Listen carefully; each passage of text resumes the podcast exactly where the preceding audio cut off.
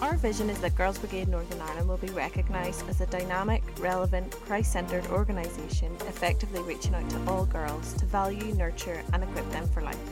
I really hope you enjoy listening to this episode. So here we are, our final blog in our Women of the Bible series.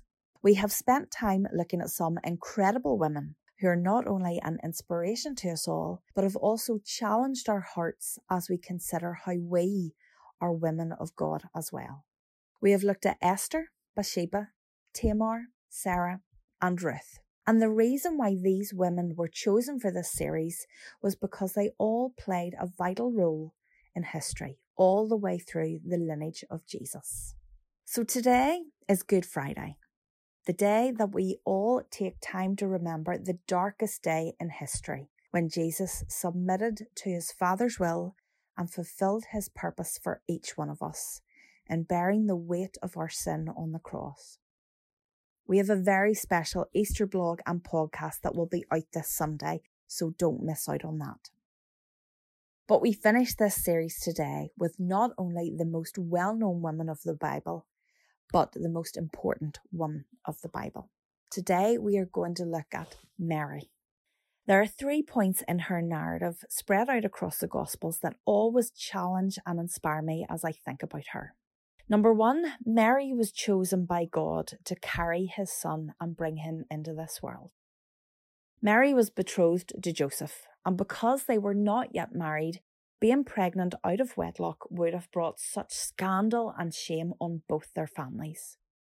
Mary and Joseph would have been very aware of this, but God's angels delivered messages of instruction to both Mary and Joseph. They both trusted and obeyed God. Mary would have only been a teenager when the angel Gabriel met with her to give her the news that would change not only her and Joseph's lives, but the entire world. Her response is incredible. Luke chapter 1 verse 38 says this: Mary responded, "I am the Lord's servant. May everything you have said about me come true." And then the angel left her. She shows not only a staggering amount of courage, given how it would look to people, but her obedience and trust in God's calling for her with this massive responsibility is very humbling. Number 2, how she cares for Jesus as a mother.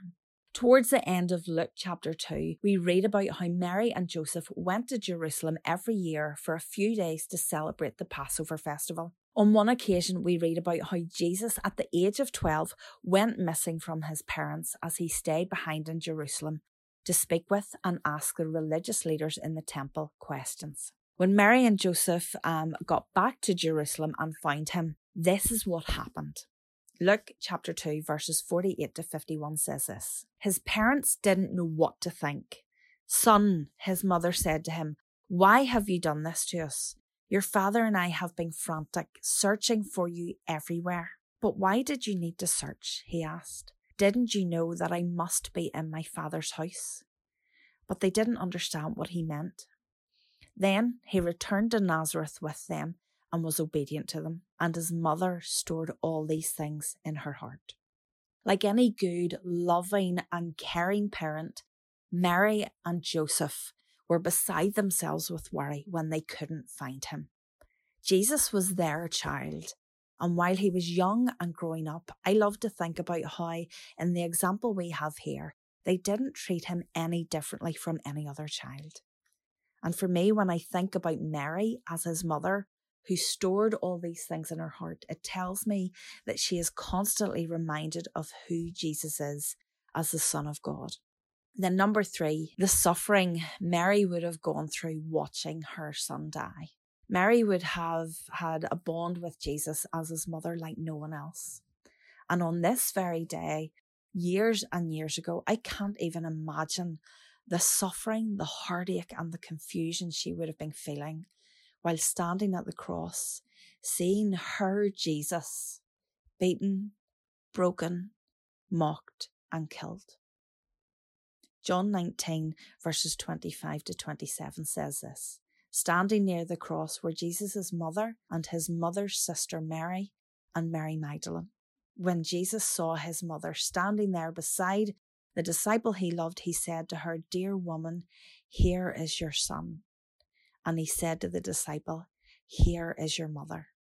And from then on, this disciple took her into his home. This Good Friday, we will all be thinking about the sacrifice Jesus made for us all. I would encourage you to take a look through the Gospels this weekend.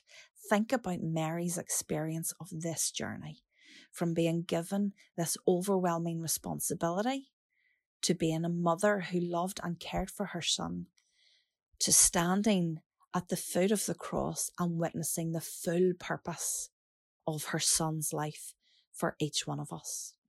Allow God to challenge and encourage your heart on the plans that he has for your life and the purposes he has for you as an amazing woman of God. Thank you for listening to this episode. We would love it if you could share this podcast with others. If you would like to find out more about GB, check out our website gbni.co.uk. You can also keep up to date with us by following us on Facebook, Instagram and Twitter.